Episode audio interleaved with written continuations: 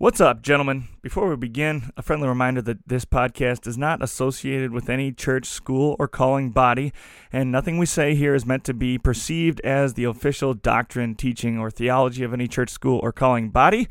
We're a bunch of dudes who love Jesus. We love talking about Jesus, and this is where we air out our thoughts, so don't take it as much more than that. I hope that this is edifying for you. Let's get started with the show. Today's guest is Mr. Eric McGathy. Now, Eric is a really cool dude. Um, he made the acquaintance of Kostya, who you guys all know if you listen to the broadcasts, um, while he was up here doing some studying. And uh, Kostya fell in love with him right away. He's a great dude, uh, and he's been a blessing to all of us since then. So I'm really cool and excited to introduce um, Eric to you guys. He's doing all kinds of things. He's a musician. He's doing work in a church. He's coaching. He does nutrition coaching, all kinds of stuff. And we're going to talk about all that in the podcast today. So I'm really looking forward to sharing that with you. Uh, before we get started here, big shout out to anybody who's been supporting the podcast. Thank you for doing so. Some of you guys are just supporting with your prayers, and it's exactly what we need. Um, keep praying for me. Keep praying for the podcast. Keep praying for the ministry. Keep praying that we have a reemergence of men in the Western world here, um, and that we all follow out our calling as men after God's own heart. If you've been supporting the show financially, that's awesome too. You can do that in a couple of different ways. You can get us on Patreon and make monthly donations. You can buy t-shirts on the Gird Up website, and they're dope t-shirts, and the adult sizes are going going quickly. So if you want an adult size, you got to get those soon. Um, and then you can also go on our website and buy us a $5 cup of coffee. All those links are down below. Man, it's such a blessing to be doing what I'm doing. I can't thank God enough for you. I pray for you guys every day. I simply ask that you pray for me in return. Thank you to those of you who have been donating on the podcast, and thanks for people like Eric um, and Ben Lunston and a couple other people who just been reaching out to me and being uh, an absolute blessing on my life and on my heart. You guys are awesome. Uh, I thank God for you. Keep being a blessing to me and people around us. Oh boy, two things to talk about. First, you need to sign up for the Gird Up Collegiate Men's Retreat. It's going to be at Camp Phillip is going to happen November 12th to the 14th. Okay, the heavy work is going to happen on November 13th, uh, but we'll be there the evening of the 12th to the morning of the 14th. It's going to be an awesome, awesome time. So make sure you click on the links below here and go sign up for the Collegiate Men's Retreat. Spots are going to fill up fast, so make sure you sign up now so that you have your spot secure. Go do that, fellas. It's going to be awesome. We want to see you there. Um. Oh, and shout out to Nate Hensler for making awesome beard oil. My beard always smells amazing, and I never have beard flakes, and that's because I use beard oil in my beard. I put some beard oil in, I brush it out, make it look all nice and cool, keep it trimmed, and uh, I don't have flakes. It doesn't get itchy. I have a good beard because I take good care of it, and I use Nate's products. You can find his products at Burger Beard General. Um, you can find that uh, sites.google.com forward slash Burger Beard General, or look him up on Facebook. Dude is awesome, making great beard products, and he's a wonderful man after God's own heart. I don't think I have anything else, so let's pray quick here and get started with the show. Heavenly Father, you are good. Thanks for bringing us together again as men, for helping us to build a community of men who are actively chasing after you and doing the work that it takes to be men after your own heart. We pray that you continue to pour into our hearts and into our minds, fill us with the Spirit, that we might reflect your glory in everything that we do, Lord. Let us use today because it is a gift from you. In your name we pray. Amen. After the podcast intro here, you're going to hear from Eric McGathy on the Gird Up Podcast. Here we go.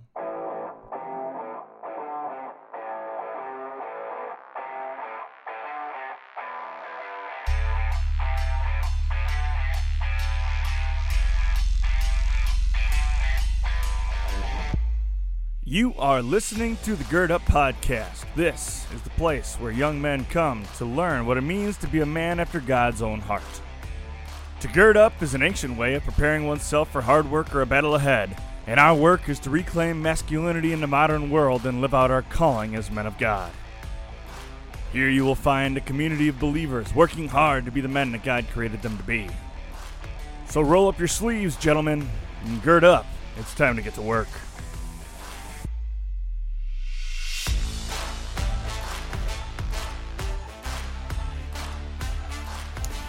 All right, special guest, Mr. Eric McGathy today. What's up, Eric? How's it going, Charlie? Oh, it's great, brother. It's great. I'm glad to have you on the show too. I'm excited to connect with you. Yeah, thanks. I'm excited too. yeah. Well, and well, this is something I've been I've been uh, wanting to I get into myself. We just kind of launched a mentor, well, not really life coaching, but like a mentoring program a little bit um, with Gird Up here. Um, and it's also something that kind of has been laid on my heart recently too, is the value of getting coaching for myself. Um, so I'm really interested to hear what you have, like on all fronts, um, what you do, how you do it, and uh, the value it provides to here specifically men. Obviously, you work with more than like, well, I guess there isn't a whole lot more than just men. There's men and women, right? Uh, but you work with them both. Um, but here we're obviously specifically talking to men. So I'm I'm pumped to have you on, man. I glad to have you. Yeah, yeah, this will be great. All right. So, um, first of all, why don't you just tell us who you are here? Who is Eric McGathy? Uh, well, you know, there are all different aspects to that question. um, uh, so, I'll give you kind of the rundown. I grew up in Crete, Illinois, uh, which I guess for like the WELS listeners, that's like infamous a little bit. Um, but yeah, I grew up in the WELS whole life uh, through grade school, high school. I went to WLC studied music, um, played sports my whole life. Uh, I loved that, so I played soccer at WLC. Then got into CrossFit. Uh, been coaching that for about ten years, um, and along the way, along with coaching in the gym, uh, you know, coaching classes, group classes, uh, I started shifting into nutrition and doing more one-on-one coaching. And now that's really what i focus on is uh, one-on-one coaching online uh, where i can reach people anytime anywhere. Um, and really going deep into uh, not just like what are you eating? Are you exercising? But like what are the the core issues? And really like what are your core values your core um, priorities and your identity and then how do you shape your life to align with those things? Um, so yeah that's where i'm at now. And on top of that i also uh, am part-time with our church. So i do all of the music and youth group um, and i'm currently in the staff ministry program through mlc awesome. So you got a lot going on. Yeah. And a family on top of that too right Yep. Yeah, I got a wife and uh, three kids. We just had our third uh, about seven and a half weeks ago. Yeah, so well, short on sleep as well. yeah, one of my uh, one of the other my other buddies here, uh, Nick Creston, is on the show all the time, and they just had their second son there. So shout out to them. Um, very, very, very new new baby there. And Heather did mm-hmm. good because he doesn't look like Nick at all. So he has a chance of being a handsome dude eventually, you know? So. All right, cool. So you've got you've got a lot going on, a lot to juggle. I, first, I want to talk a little bit about CrossFit. Like, how'd you get into CrossFit? Uh, so my brother, he well, he was a fireman. He was into powerlifting, and then somehow we like we got into parkour. Uh, and so then we're like watching videos. You know, this is I don't know, 2009 maybe 2010. Um, so we're watching videos of people doing parkour and trying to do all these sweet moves. And uh, if you Googled parkour at the time, it would take you to CrossFit.com, which had like a tab for parkour training. Um, huh. And the website, they still do it. They have free workouts. It's like three days on, one rest day. Um, you can just follow the workouts. So he started doing that, and he sent me the website, and I was like, "Oh, that's pretty cool." And I'd do one every once in a while, but he was like sticking with it, and he went from powerlifting and being, you know, we're about the same height, uh, and he was probably, I don't even know, probably hundred pounds heavier than I was, uh, to like leaning way down and starting to get fast and like almost be able to catch me, and I'm like, all right, if if now he's closing in on me on the speed, I'm going to have to get into this so that so I can stay faster than he is. Uh, so yeah, that's that's kind of how I found it. And then you know we would we were both following all the workouts on the website, and so we'd text each other like, "Hey, how'd you do on this workout?" Um, so it kept that competitive edge going. Especially that was right when I stopped playing college soccer so it was a really nice transition from um, like you know playing competitive sports my whole life to now all of a sudden being out of it. And it's like now what do i do? Right? And thankfully crossfit filled that gap um, and filled that competitive spirit uh, as well as just like the health and fitness where i think a lot of guys get past that high school or college sports and then it's nothing you know, for like a decade or two, and then like eh, maybe I'll play softball and like tear my ACL. yeah. so th- thankfully, I found it right at that time um, and was able to make a smooth transition into a healthy post uh, competitive athlete life.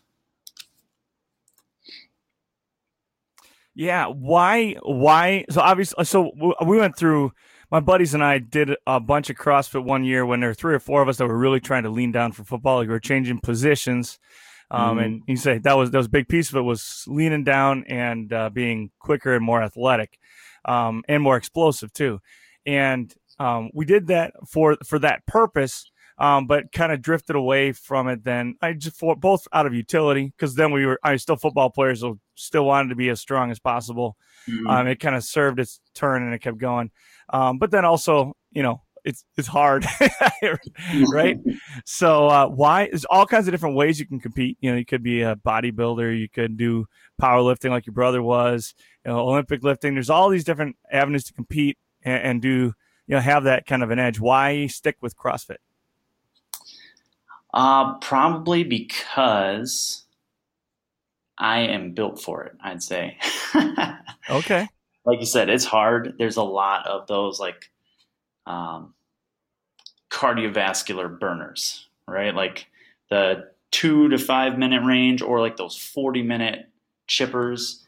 Um, and I had the the conditioning from soccer, and you know I'm the right size, uh, especially back then. Now with the CrossFit Games, like I mean, you see the athletes now they're all like 5'10 and like 210 pounds.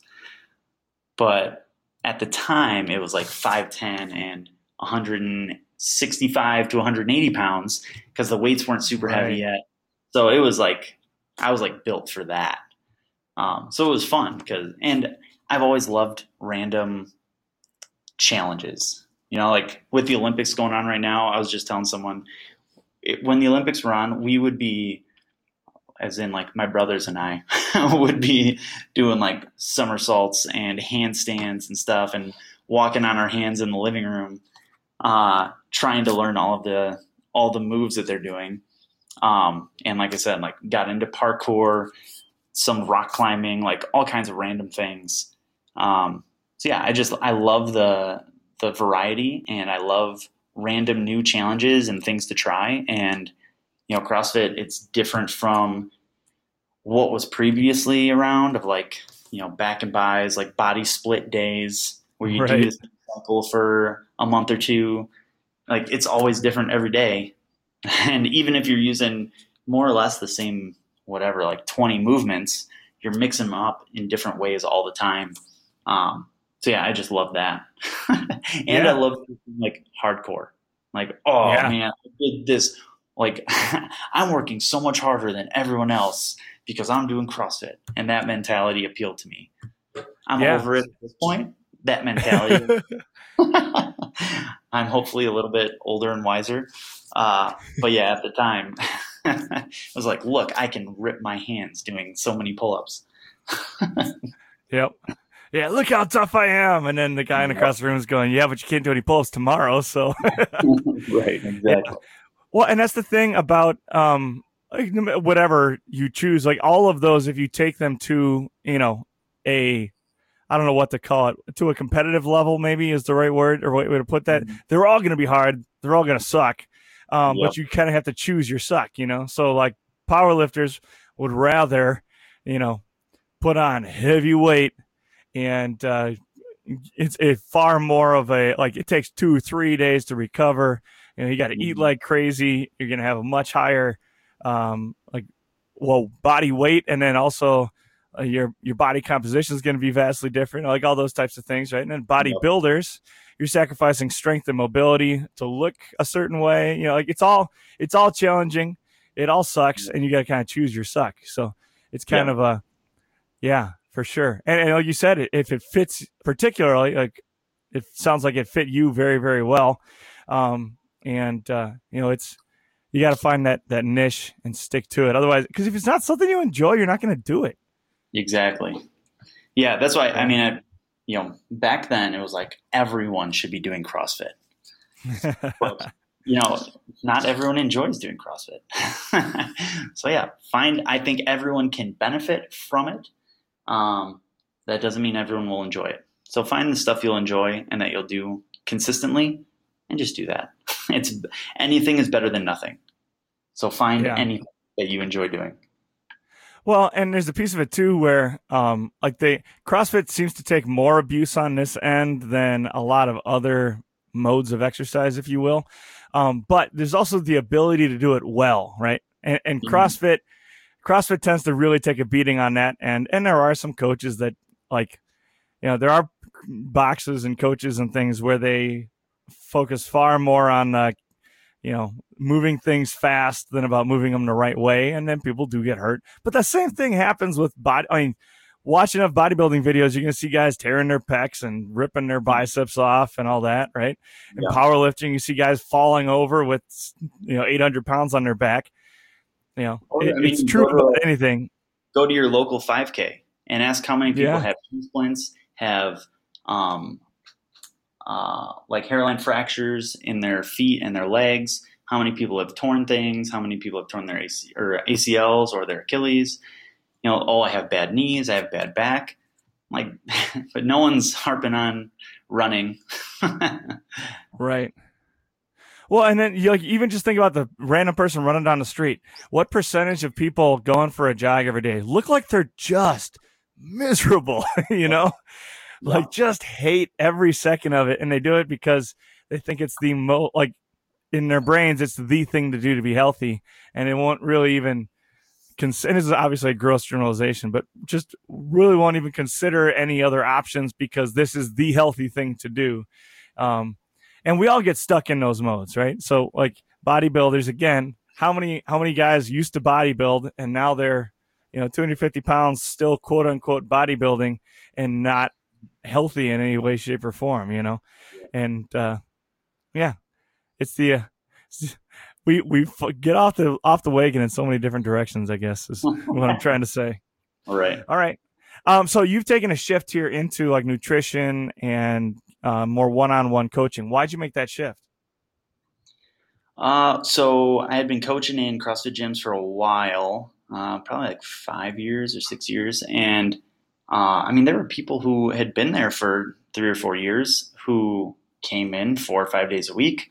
They're crushing it, getting stronger, getting faster, but did not see the body composition change that they were looking for. Um, so that's when I was like, you know what? Like, what are you eating? you know, that's that's the biggest thing where you know people will start going to the gym. They're willing to do that um, but making the change in the kitchen tends to be a much more difficult change. Um, so I wanted to get deeper into that to help people get the actual results that they were looking for. So I went and found, uh, at the time, I found Precision Nutrition, uh, which is an awesome company. They do coaching and they also do certifications for coaches. So I went through their level one and started coaching people not very well. uh, and then I went through the level two, which is like a year long mentorship.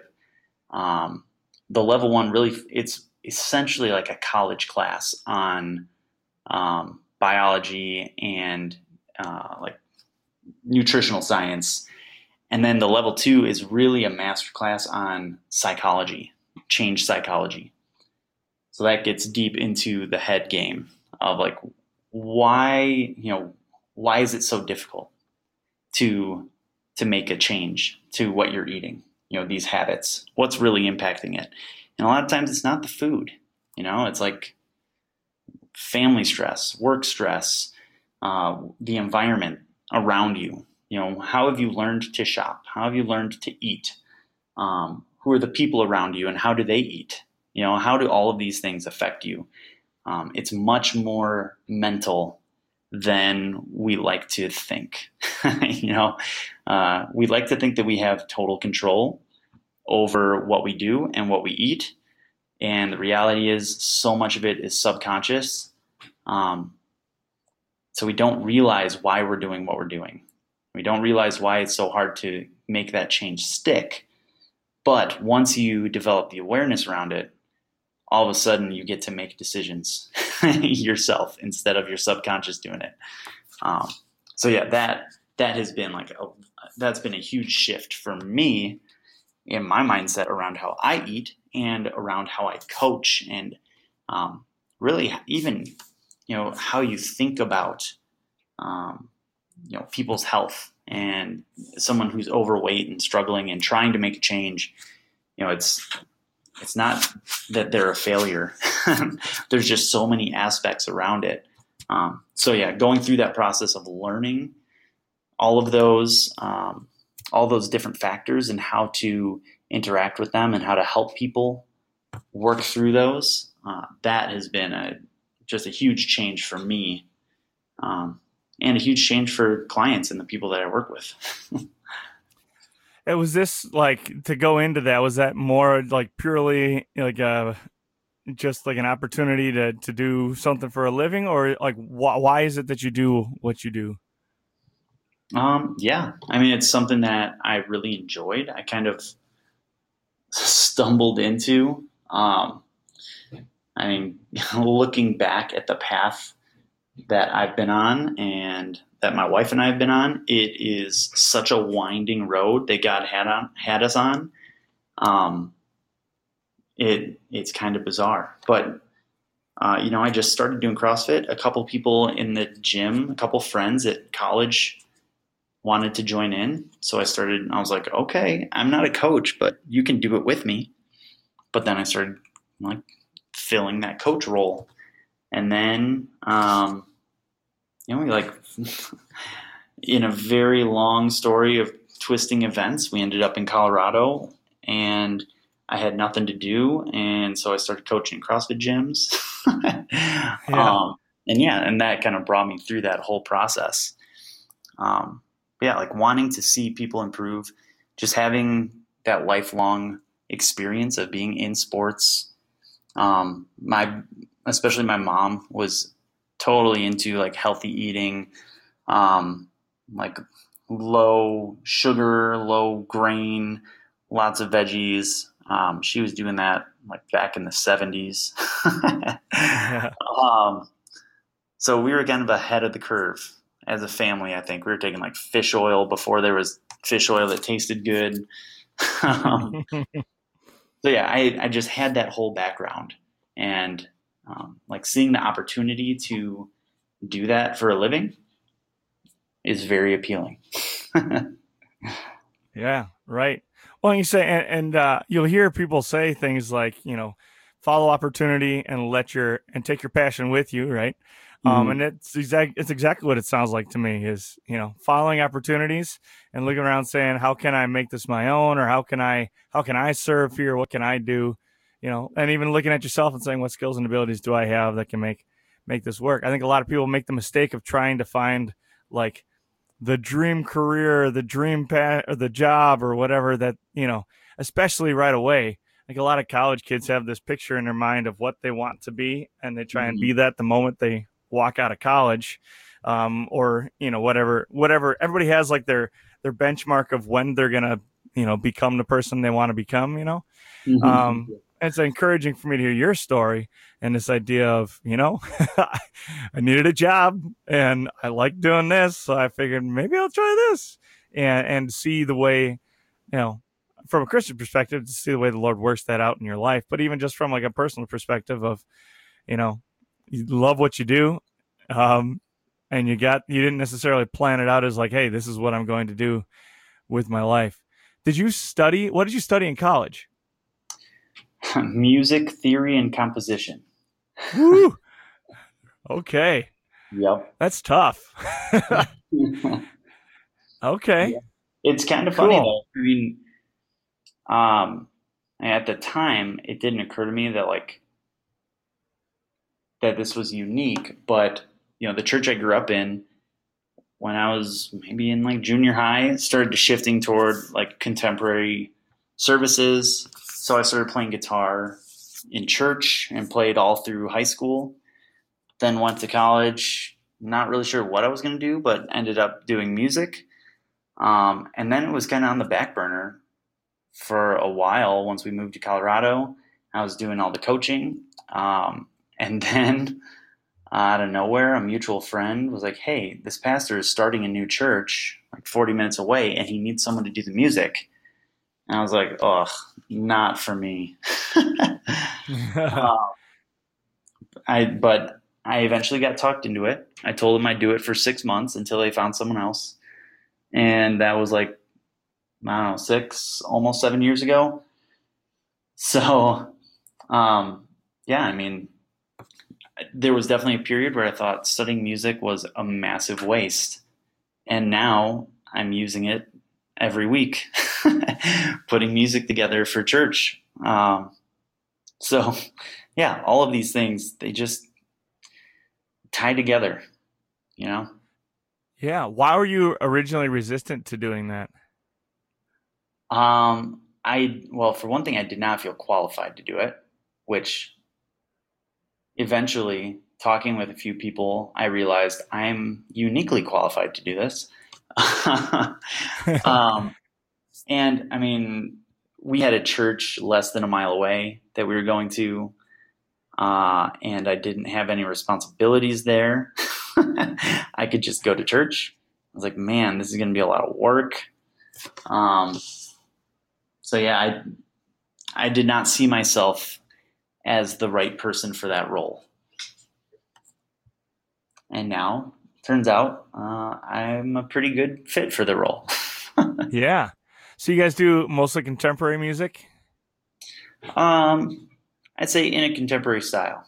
Yeah, I mean, in we contemporary use, style. Yeah, we use guitar, drums, keyboard, bass, um, but we do a blend of, you know, some songs you might hear on the radio and a lot of hymns that I've just arranged for our musicians.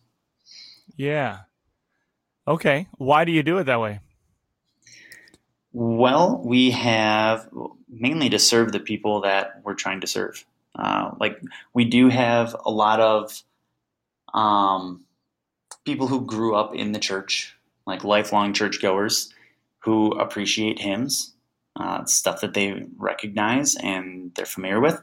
Not to mention all of the traditional hymns. I shouldn't say all, but many of the traditional hymns, the ones that we use, um, do an excellent job of preaching the gospel. uh, tip oftentimes a better job than newer songs. Um, but there are some new songs that are more explicit with the gospel, and you know, we use those too.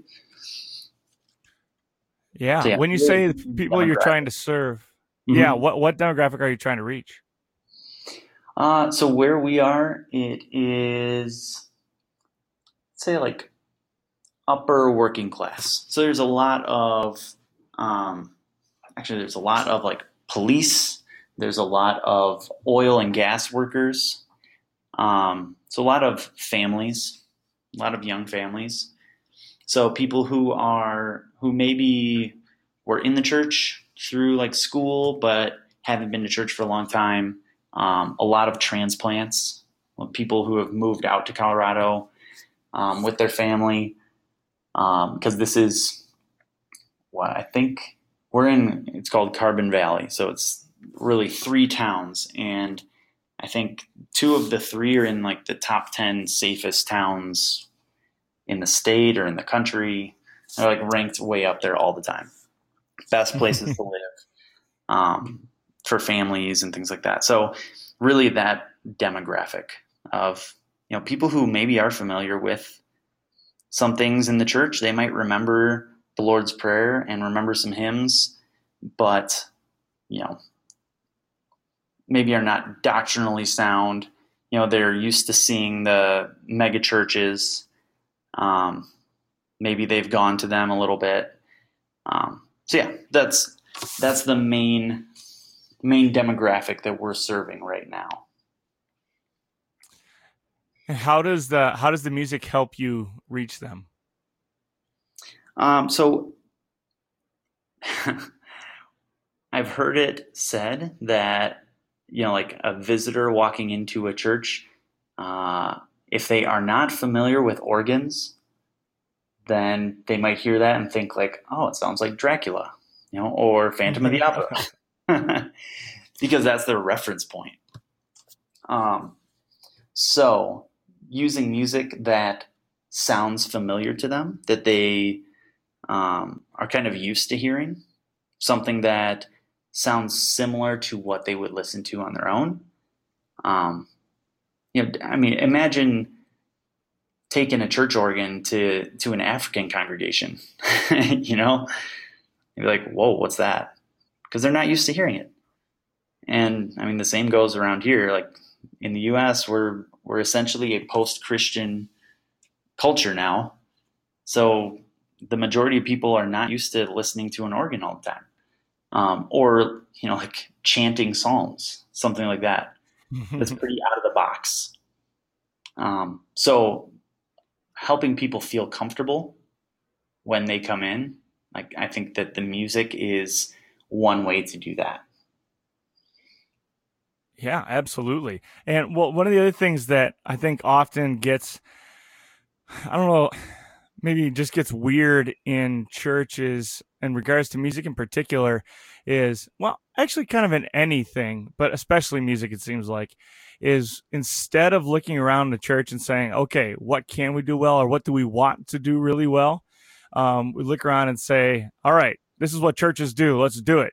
You know, mm-hmm. um, and I think that happens with music a lot, both on both sides of the spectrum. You'll have a congregation that has like phenomenal organists, and frankly, like you're absolutely right when you talk about you know people coming in from the outside. It sounds like Dracula or Phantom of the Opera or something, unless it's really, really, really well done and you almost don't even you know, like people appreciate quality. Like you can go to an art museum and enjoy an art museum, even if you're not an artist and don't know what you're looking at, right? Mm-hmm. Um, and when you do something really, really, really well, it's not necessarily you're not necessarily going to be immediately comfortable, but it's going to be easier to appreciate it and understand it and be okay with it if it's done really well. So, if churches that have you know like three or four guys that are phenomenal you know, guitar players, drummers, you know, so on and so forth. I know of one particular congregation that literally has two guys who tour like they're substitutes on rock and country bands.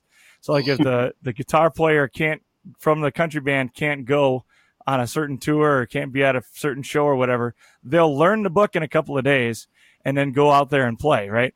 Mm-hmm. And they don't do music in their congregations. They've never been asked to. They don't do it. And there's weeks where in that particular congregation, they have to literally play a recording of a hymn because they don't have an organist who's there to play.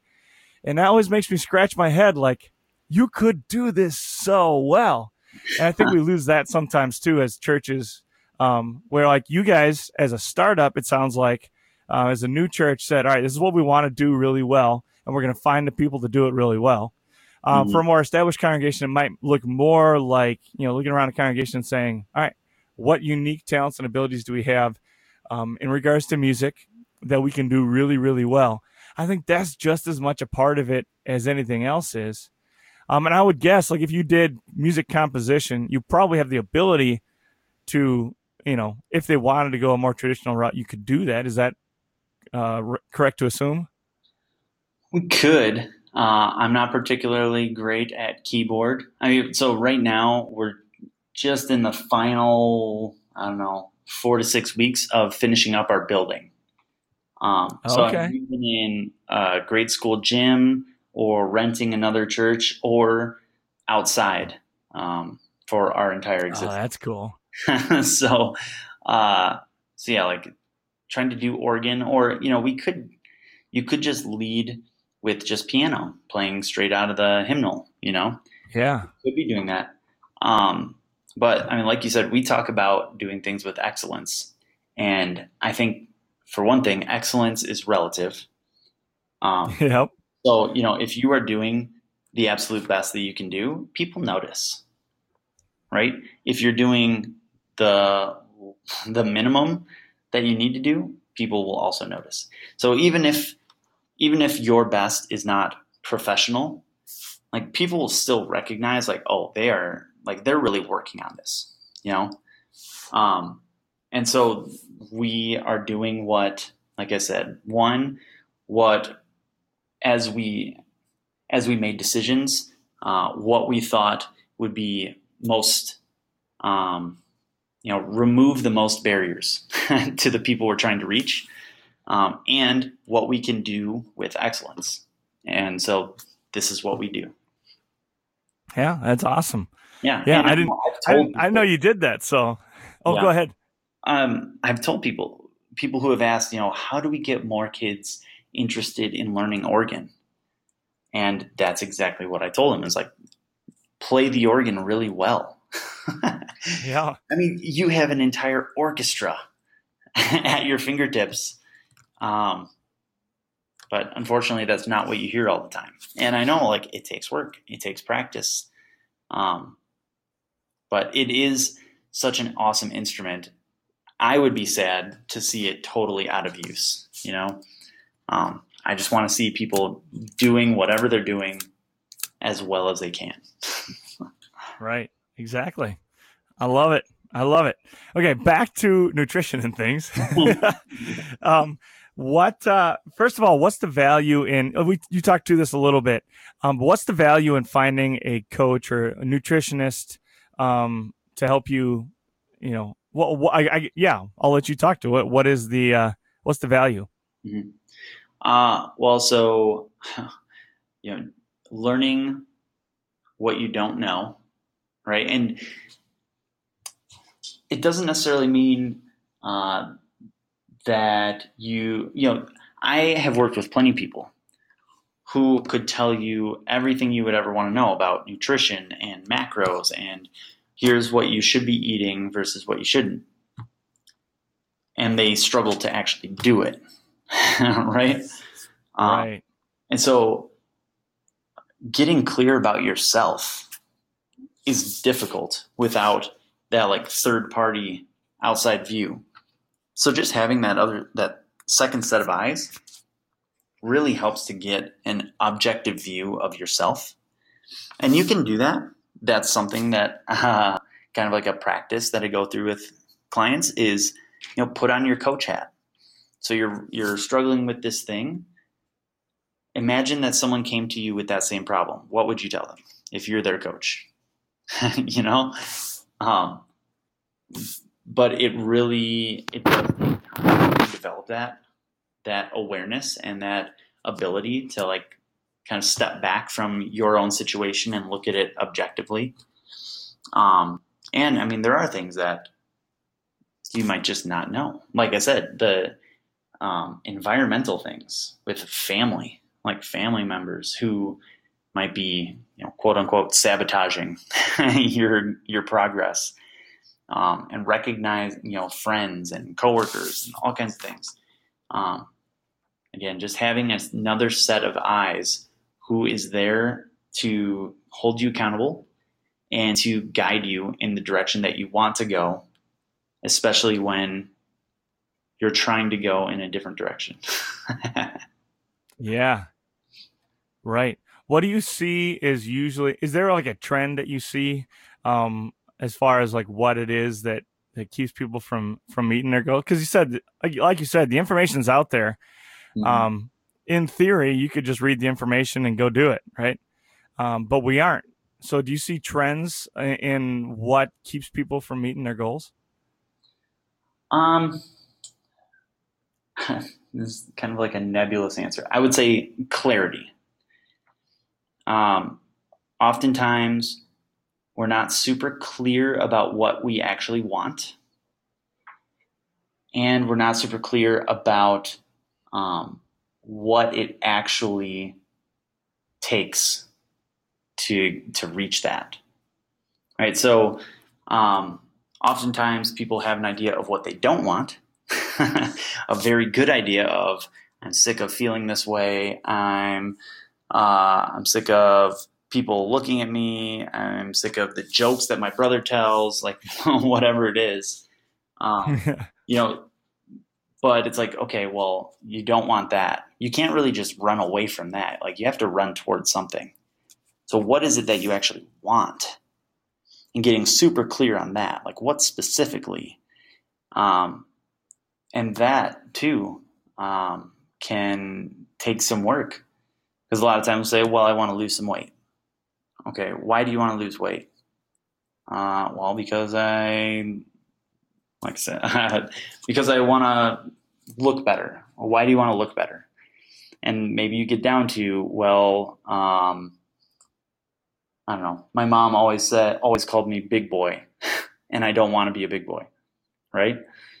What are you know? It's like this anxiety or, um, well, yeah, yeah, like they're typically deeper things that you're looking for. Of I want to feel confident. I want to feel um, worthy of of love. You know, and so now you can actually work toward two things. Now you can focus on the the practical steps of making the physical changes and work on those like mental and emotional and like identity issues where now you're mentally you're prepared to make that change right? And so then that's where the clarity on what it's going to cost comes in because uh, you know you're going to have to give up some things. You know like it's not all wins when you reach your goal like there is cost and if you aren't upfront about that then as soon as it starts to get hard and as soon as you start to see that cost then you're going to want to go back to what you're comfortable with. But if you're clear about like, okay, here's actually what I'm going to have to do. I'm going to have to um, stop doing these things, even though uh, whatever it's a coping mechanism. It helps me deal with stress. Okay, well, we're going to have to find new ways of managing stress, right? Um, and so you start to get clear about some of these costs so that when they show up, you are, you know, you're ready for it and you've already made the decision of like, yep, I'm willing to pay that cost to get this goal, which is awesome. Or maybe you decide that is something that I'm not willing to give up. Cool. Let's adjust your goal a little bit to to match up, you know, where you want to get to or what you're willing to to give up to get to that goal. So clarity. yeah, well, and that lends itself to I, I've I've heard all kinds of people. It's usually all the gurus, right? They'll say things like, you know, change won't happen until staying the same hurts more than change does, yeah. right? Um, and uh, that doesn't have to be true. Like you said, when you have that that clarity, you've got that picture of where you want to go. Now it's just figuring out how to get there. It doesn't have to be, you know, and you you kind of alluded to this when you're talking about uh, bringing people into church too. Is you know you don't you shouldn't have to go into crisis um, as a well, and even actually, you actually even more talked about it when you're talking about coming out of like college and athletic or high school or college athletics. You shouldn't have to get into this like crisis of I haven't done anything for 10 years and now I tore my ACL and now I have to rehab. And so I'm in shape again, kind of by default. Mm. Like you shouldn't have to go through some giant traumatic experience in order to make that lifestyle change. And you shouldn't have to, you know, have some crisis in your life that finally forces you back into church and then you stay there until you finally get comfortable or whatever it might be right it's it's it's finding the why you know, it's in clarity of it, and then walking out the process to getting there. Mm-hmm. Um, and, and, I, like I said, I see that as a theme through everything you've talked about so far. Is you know that that clarity is exactly what you're talking about. Even the clarity, um, the clarity of you know what do I want? Forget about the the nutrition for a second. It's what do I want out of life as a whole, and the nutrition obviously is going to play into a role a role into that. And I would guess that's probably something you talk about, right? Mm-hmm. Yeah, absolutely.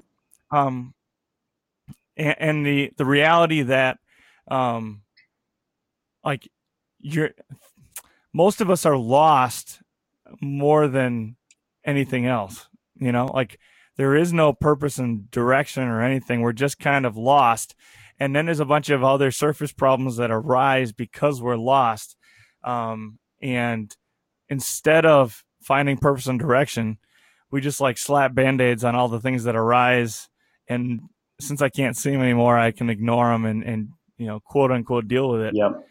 But nobody want who wants to live that way, man? Like Yeah, you're just like really, who would ever want to live that way? Yeah. Yeah. I, what was I think I just heard a clip of maybe like Jordan Peterson talking about anxiety.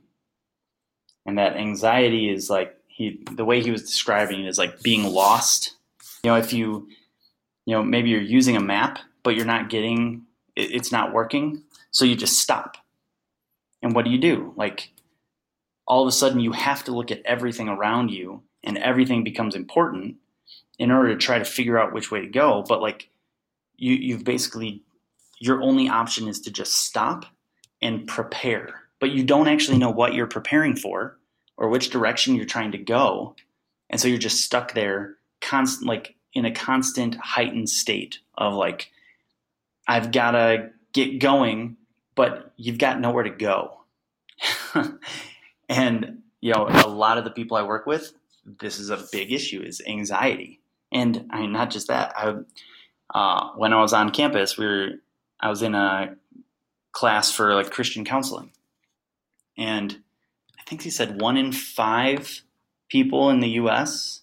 will will experience anxiety like each year. Um, so yeah, it's like everyone. Tons of people are dealing with that feeling of I I'm I'm ready to go somewhere, but I don't know where. I'm not sure where I'm actually going. Um, yeah, so that clarity comes in huge. Like just sit down and with a notepad and write down like what do you want to do in life? what like I mentioned before, like your priorities, um, your values, and your identity. Write those down. Clear like get them as clear as you can. You can revise them over time because that's going to give you a lot more direction. And even if it doesn't tell you, like, oh, I'm going to be this occupation, it helps you make decisions so that when something comes up, say, like, okay, here are my options. Which option best aligns with these values and priorities and my identity? And now you can actually move in a direction that you like versus just like wandering and hoping that that you hit the bullseye. Right. Exactly. Um, and, and to kind of lean into that further and talk about the, the nutrition side of things, what role does, you know, nutrition and exercise and, and such, what role does that play in your overall health? Like, cause obviously we're going through, you know, everybody, depression, anxiety, especially for men. Mm-hmm. Uh, I just, I had it, it was actually blocked on Instagram. It wouldn't let, they wouldn't let me promote it, but it is up there uh, on my page. I just put up, uh, uh, one a post that talked about all the struggles that college men go through, and suicide is the second leading cause of death in in college aged males. Like this is it's a pandemic of hopelessness and hopelessness, mm-hmm. right? Um, so what role does my nutrition and my exercise and well, I guess maybe a healthy lifestyle. What I guess I'm answering the question now, but what role does that play in your overall health? Yeah, I I cannot overstate it. uh, I mean, study after study shows that the simplest things of you know getting outside in the sunshine, in nature, like even if you if you live in the middle of the city, going to a park with grass and trees, like all of these things in increase your your mental state. They improve your mental state. Um, I mean, they've even done studies on physical healing that you know patients in a hospital who have a window that looks out on you know a little patch of nature tend to heal faster than patients who don't have a window or whose window looks out at a parking lot. It's crazy, right? Like we are designed to be outside, to be in in nature that God created for us. Like we we we function better in the setting that God created for us. So, as much as you can, get outside, get in the sun. Like vitamin D is that is a that's a a pandemic in itself. Uh, lack of vitamin D, um, and just getting out for a walk or a jog, anything, being outside and moving your body makes such a huge difference. A friend of mine, uh, he played sports all his life. In college, he got busy, so he stopped doing track. And not long after that, he could not focus. He couldn't control his thoughts. He he was like, I am I'm going crazy. Like I think I'm actually going crazy. Like I need to I don't know, like uh, admit myself. So he went and saw the college um, counselor, and they're like, "You have ADHD, and you've been self-medicating your whole life by playing sports." And so they're like, "You just you need to be active. Either be active or take this medication." like that's how much of an impact just physical activity can have on your mind. Like either take the pharmaceutical medication or go for a run a couple times a week.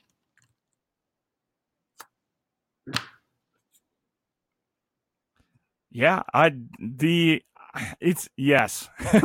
so I I have ADHD or I uh I was diagnosed at the end of college with ADHD and that was definitely like that's definitely a piece of it from my for myself also like just if I can be yeah, if I can't be active, you're gonna lose me. We used to. I remember in uh, college when we would um, have like big, well, even still today at like teachers conferences and, and big events like that where you're going, you know, you're going to sit for six hours a day. Mm-hmm. Is usually somebody shows up with a football or a frisbee or something, and then uh, you get to lunch, you get to dinner time, you know, break time, whatever. There's a bunch of dudes go out in the parking lot and throw something around or or whatever it might be just to stay sane, you know, because otherwise you're useless. Yep just useless. So it doesn't surprise me to hear you say that at all.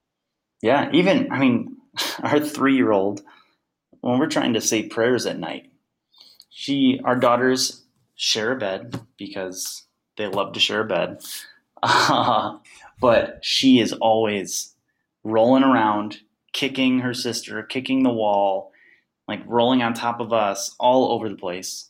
And so finally, I was like, "Hey, Josie, do you want to stand up when we say prayers? Yep. Okay. so she stands up and now she can move. She can wiggle around. And I know that she's still paying attention, more or less, as much as a three year old does.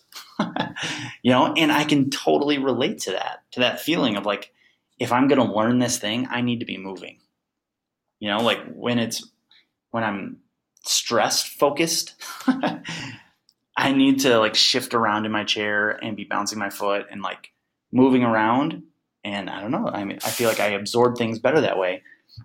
And so when I saw her doing that, I'm like, okay, I think that her body and brain just need to get in sync here.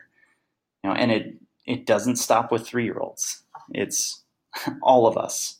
We did the same thing uh, in college. I was in choir and band, and you have these long bus bus trips on uh, tours, and we would keep uh, sidewalk chalk and a kickball.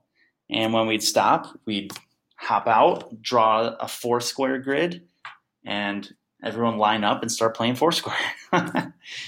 you, yeah, like you've got to be able to move. Your your body and mind are intimately connected, and the health of one is definitely dependent on the health of the other. Yeah, I uh, especially during COVID, but even before that, um, I was in Milwaukee. Well, I was still teaching in Milwaukee.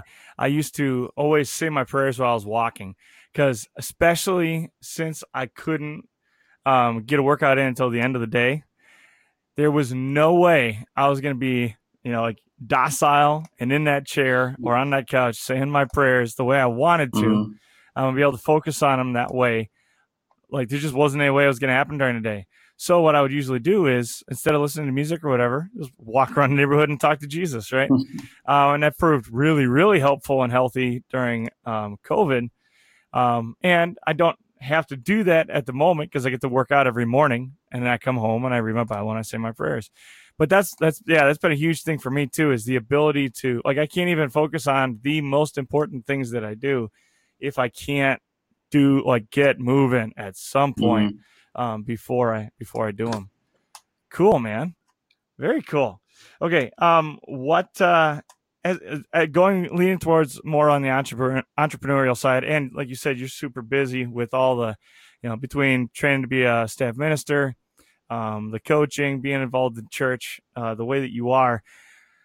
Balance has to be a big thing for you too. Like, how do you um, balance the entrepreneurial stuff that you're doing um, with family time and all those kinds of things? That is definitely a challenge. Um, we are very blessed that my wife and I are both able to work from home. So we're able to work out our schedules. so, um, so that we can both be with with the kids um, because that is a high priority. Um, I mean, I've considered other things. You know, you could make more money doing X, Y, and Z. Um, but I, you know, I prioritize being with the family um, very high up and prioritize, you know, being at church and serving the way that I'm serving right now. Um, so, you know, that means that, you know, these evenings are not an option. You know, like I'm going to be home for dinner at least this many nights um, and for bedtime, you know? Um, so it, it really is, again, like going back to the clarity of knowing what you're about. what are your top priorities? And, you know, putting in you know, to use the analogy everyone's seen, is like putting those big rocks in first and then filling in with the smaller rocks in the sand afterward. Um, so designating what are your biggest rocks. Like I need to get uh, like be active. So most mornings I'll get up and go on a walk um, just around the neighborhood, be out in the sunshine and the fresh air first thing in the morning. Um, like this morning, Josie, our three year old, she rode her bike with me. Uh, sometimes both girls will come. We'll push the baby in the stroller. They'll each bring a stroller and push babies. Um, yeah, like prioritizing that, like prioritizing being outside for at least a portion of the day, being active, whether it's a workout or um, a walk, whatever it is, jumping on the trampoline with the kids, um, and then filling in. So um, you know, the church stuff is part time, so I know like on these days I spend this much time planning music. Um, plan well right now with our building finishing up. I'm working on like you know what are the roles that we need to fill with a building that is different from when you're setting up and taking down every week. Um, programs that we want to be able to start uh, to reach the community. Um, so yeah, like having that stuff in mind, and then you know other work of whatever it is, uh, marketing, and you know when are my coaching calls? When do those fit in during the week? Um, all different things. So yeah, like I said, again, that clarity of you know what are the most important things what are the big the big rocks that have to fit in your jar first and then filling in from there Do you do anything uh, special with your wife, like as far as date nights or anything like that? Uh, yeah. so we're we're getting back into it. So we've had a a wild um, two months. Um, so we let's see, our anniversary's in December, end of December. So we got it's called the Adventure Challenge for couples. So it's this book with a whole bunch of dates, but they're hidden. So they have a little thing. It says like how you know whatever one dollar sign or three dollar signs, or if it's at home or if it's during the day or at night or whatever it is. If you need a babysitter, so you can pick one that will fit for like that week or that month, depending on what's going on, and then you scratch it off. So like a day or two before we're planning to go out, do a scratch off, and see what it is. See if we have to get any any materials. Um, but yeah, that that's how we kind of plan our dates. We'll some of them are at home, some of them we go out. Um, yeah, and that's that's been a fun one for the last few months since having a baby. Uh, well, Conlon was born, so then we weren't really going out, and then I was at MLC MLC right. for two weeks, uh, and then I got back, and we've had family in town ever since. So. yeah, right. that's been on, a, on right. hold more or less. But we did actually go out for a day date uh, just the other day. Went out to the lake nearby, went for a walk. Um, but yeah, I mean that's another you know priority. Like, are you prioritizing your marriage, which is huge? I've seen, yeah. unfortunately, way too many couples who prioritize parenting over their marriage and then end up getting divorced and saying, well, we're better co parents than we are spouses. Uh, that shouldn't happen. I think you're, you're better right. parents when you are better spouses. For sure. For sure. Um, as far as just the logistics go, do you guys like pick a night or every week, or do you like is it consistent, or do you just kind of go as the schedule allows? Or um, yeah, we we aim for at least like once a month. Um, but yeah, it it can it ends up being more or less sporadic, depending on yeah. No, I I'm just wondering because everybody's life looks different, you know. So yeah, I'm just interested to see. Okay, um, on this podcast, obviously we're talking to Christian men, so there's two questions we got to ask everybody before they go. First one, I know I didn't prep you on this one, um, but I want your I want your just gut gut reaction here. If you could go back you know, to your 18 year old self or your pre college self, maybe, and give them one piece of advice, just one, what would you tell them? Ooh. Huh. I think I'd say you're qualified. Um, that's something someone said to me as I was kind of preparing as I was preparing to take over the like music coordinator position here. Like I said before, like I did not feel qualified at all. And then it took someone else pointing out like you've you played you played this music in your church for like 6 years. You have a degree in music and this is like um a big like pastor musical pastor in the WELS who he was like, You're more qualified for this than I am. And then I thought about it and I'm like, You know, you're right. uh, and uh, in college and right after college, I was working at a company called Hal Leonard. It's a big music publisher. And of course, you know, growing up playing music my whole life, I played out of their books and all of our band music was Hal Leonard. And I'm like, wow, this is like big time. And then I get there and I realize, like, oh, like, I know just as much as all these people. You know, like the VPs who oversee everything, like, they're just people too. and they're, you know, they're figuring it out along the way. I'm like, I'm just as qualified. Um, you know, and even on a deeper level, like, God qualifies the people he calls. And so I think that that just that phrase of like you're qualified um, it helps you move. Helps you realize that like you don't have to have everything perfect. Um, it's all there. You just need to work into it. Yeah. Absolutely. All right last question then what does it mean to be a man after god's own heart or what makes a christian man uh, I mean, you could look at, um, you know, like uh, what is it, Titus and First Timothy, the the lists of qualifications for elders and overseers. Um, I think those are a good place to start. Yeah, I mean, loving God, loving God's word, that's really where it starts.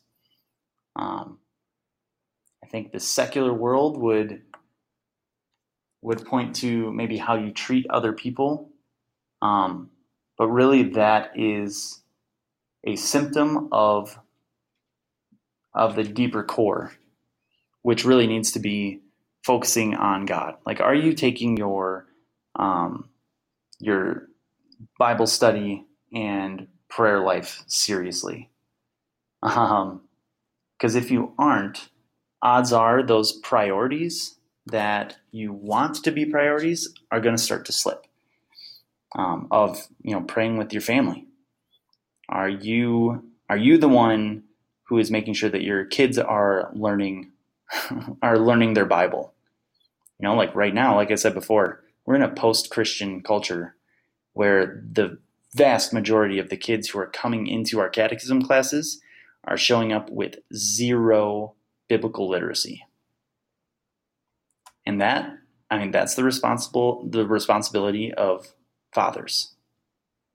Right? And you know, if you have men, you know, junior high, high schoolers getting into college who um, who do not have that biblical foundation, like you know, whenever we do baptisms in a WELS church, everyone there, uh, you know, takes on responsibility for the spiritual well-being of those kids. And I would say that the men for sure need to be paying attention to those young men in their churches and make sure that that they have a route, um, you know, the resources to ask questions and to learn and to um, to witness Christian men living Christian lives in front of them. So, how can you do that? That's, I'd say, that is uh, the life of a Christian man, right? Studying God's word and demonstrating demonstrating God's word to the people around you. I love it, man. I love it. And the truth is, for every man, it's going to look a little bit like there are some things um, that are laid out in Scripture, but frankly, like you said, besides those lists of you know what the moral obligation of the men um, in our churches and community communities are, beyond that, it's pretty much laid out for us then to walk our own mm-hmm. path. Um, and, and there's tremendous freedom in that but then there's also tremendous risk because um, it's real easy to walk away from it. So I like that. I like that perspective a lot. Appreciate it, man. Really glad to have you. Where can people find you on the internet? Uh, you can find me at Eric McGathy on Instagram or Fit to Thrive Coaching on Instagram um, and Eric McGathy on Facebook. Awesome. I'll make sure I put those links down below. You can find us at, oh boy, uh, you can find us on Instagram as girdup underscore B underscore A underscore man. Big fan of the oh. underscores. Uh, you can find us on Facebook at uh, Gird Podcast. And then you can find us online at www.girdupministries.com. Again, Eric, thanks for coming on, man. Blessings on your ministry out there. Yeah, um, yeah, Appreciate it, brother. It's been yeah, pleasure is the right word. It's been it's been. I'm very happy to meet you, make your acquaintance, and uh, glad to share your voice with the world, brother. We'll talk to you soon. Have a good one.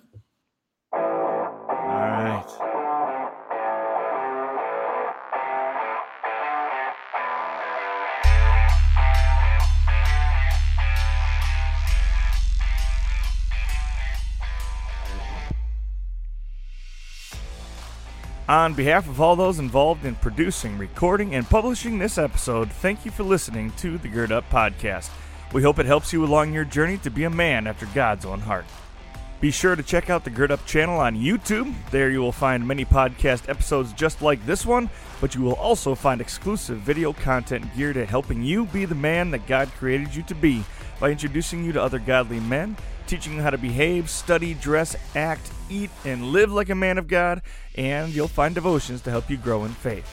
Please consider supporting Gird Up Ministries by donating on Patreon, shopping in the online store at girdupministries.com, or by making a $5 cup of coffee donation at girdupministries.com. Those donations help us make more great content just like this for young men just like you.